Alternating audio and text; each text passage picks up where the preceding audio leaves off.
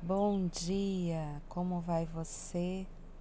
Hoje nós vamos compartilhar mais um capítulo do livro de João. Seja muito bem-vinda aqui, nesse lugar onde nós estamos crescendo, crescendo de dentro para fora, compartilhando uma mensagem não é a minha mensagem, não é a mensagem da Sheila é a mensagem da palavra de Deus através do livro da Bíblia. E eu convido você a pegar a sua para você fazer a leitura dela nessa hora. Compartilha esse momento comigo, pare o que você estiver fazendo, esteja 100% presente nesse momento. Porque o Espírito Santo de Deus está presente e ele quer ter tempo com você, tempo de qualidade para falar com você, se revelar a você através da palavra. E você precisa parar um momento para isso. Pegue sua Bíblia. Vamos fazer a leitura de João, capítulo 11, e deixe o Espírito Santo de Deus se revelar a você. Amém? A morte do amigo Lázaro.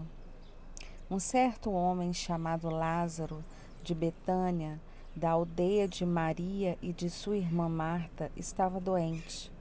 Esta Maria, cujo irmão Lázaro estava doente, era a mesma que ungiu com óleo perfumado o Senhor e lhe enxugou os pés com os próprios cabelos. Assim sendo, as irmãs de Lázaro mandaram dizer a Jesus: Senhor, eis que aquele a quem amas está enfermo.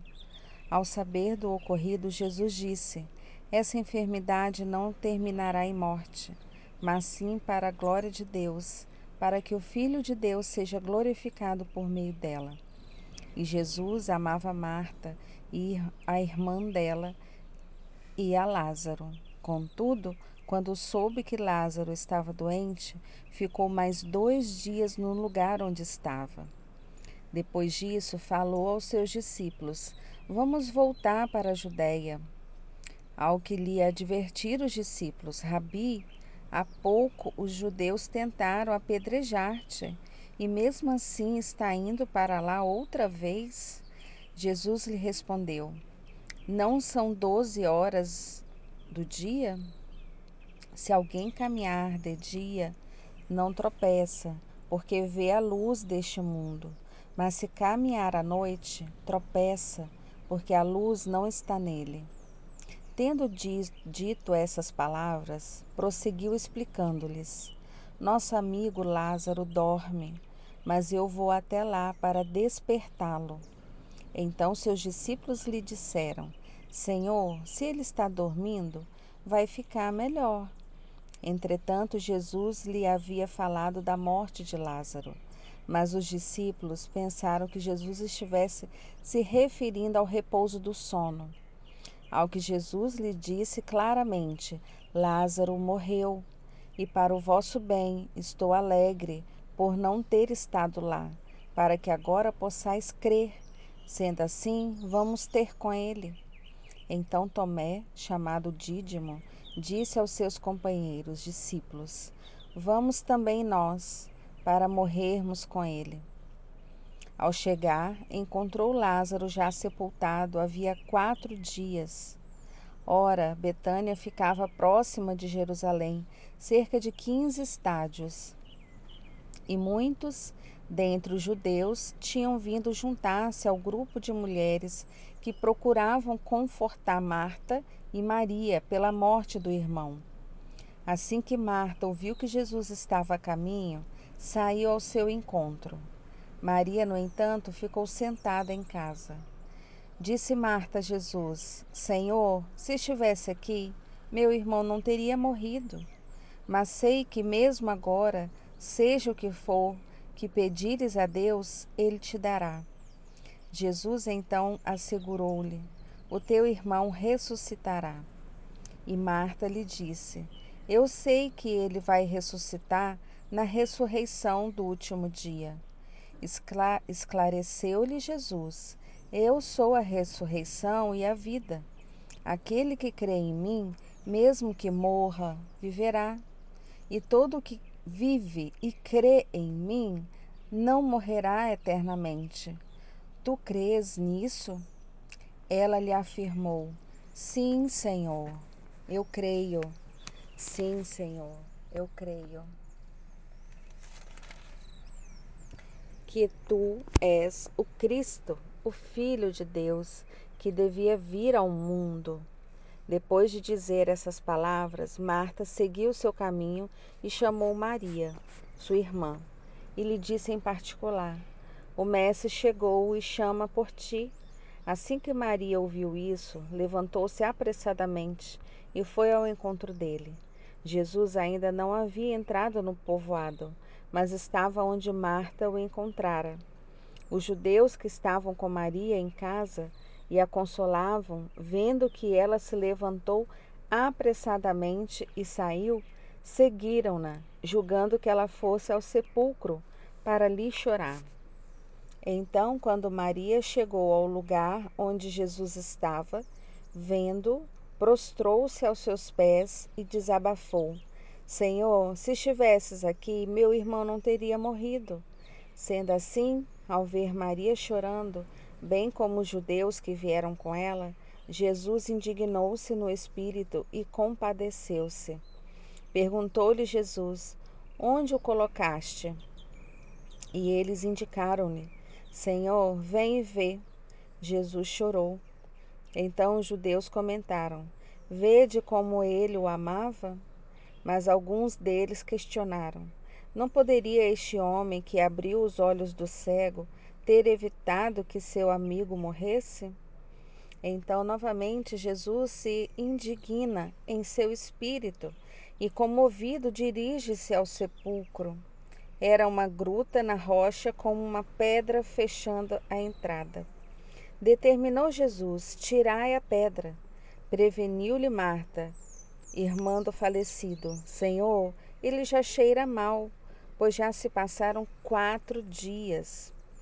Encorajou a Jesus: Eu não te falei que, se creres, verás a glória de Deus?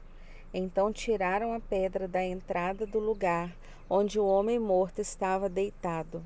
E Jesus, levantando seus olhos aos céus, agradeceu: Pai, dou-te graças porque me ouviste. Eu sei que sempre me ouves, mas disse isso por causa da multidão que está ao meu redor, para que creiam que tu me enviaste. E tendo dito essas palavras, clamou em alta voz: Lázaro, vem para fora. Então o homem que havia morrido saiu da gruta, tendo os pés e as mãos atados com faixas de linho e o rosto envolto com um pano. E Jesus orientou-os: Retirai as faixas dele e deixai-o seguir. Assim, muitos dentre os judeus que tinham vindo consolar Maria vendo o que Jesus fizera, creram nele. Mas alguns deles foram até os fariseus e os informaram de tudo quanto Jesus havia feito. Então os chefes dos sacerdotes e os fariseus convocaram uma reunião do sinédrio e disseram: O que poderemos fazer, pois este homem realiza muitos sinais? Se o deixarmos seguir livre, todos acreditarão nele e então virão os romanos e tomarão tanto o nosso lugar como a nossa nação. Entretanto, um dentre eles, chamado Caifás, que naquele ano era o sumo sacerdote, disse a eles: Vós falais do que não compreendeis, nem considerais que é do vosso interesse que morra um só homem pelo povo e não pereça toda a nação. Por outro lado, ele não revelou isso de si mesmo, mas sendo sumo sacerdote naquele ano, profetizou que Jesus morreria pela nação judaica. E não somente por aquela nação, mas também para congregar em um só povo os filhos de Deus que andam espalhados pelo mundo. Assim, daquele dia em diante, pactuaram em tirar a vida de Jesus. Por isso, ele já não andava livremente entre os judeus.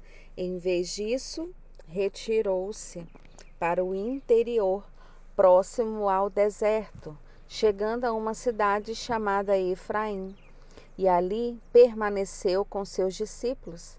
A Páscoa dos judeus estava próxima e muitos daquela região do interior subiram para Jerusalém, a fim de participarem das cerimônias de purificação antes da Páscoa. Então procuravam Jesus e comentavam uns com os outros dentro do templo: Que pensais? Ele virá ele a festa? Por outro lado, o chefe dos sacerdotes e os fariseus haviam dado ordem para que, se alguém soubesse onde ele estava, o denunciasse a fim de poderem prendê-lo. Um pouco mais da história do tempo que Jesus esteve operando milagres e sendo perseguido pelo seu povo que essa mensagem possa trazer para você entendimento, clareza, discernimento de quem é Jesus na sua vida, na nossa vida. E o que ele fez e continua fazendo. Quantos milagres ele continua fazendo todos os dias. Hoje, através da presença do Espírito Santo de Deus em nós que você se permita viver essa vida de relacionamento íntimo com a presença do nosso Abba. Amém? Deus te abençoe, abençoe sua vida, sua casa, sua família e tudo que você se envolver, onde você estiver. Que o nome do nosso Deus ele seja refletido através da sua vida. Amém? Fica na paz.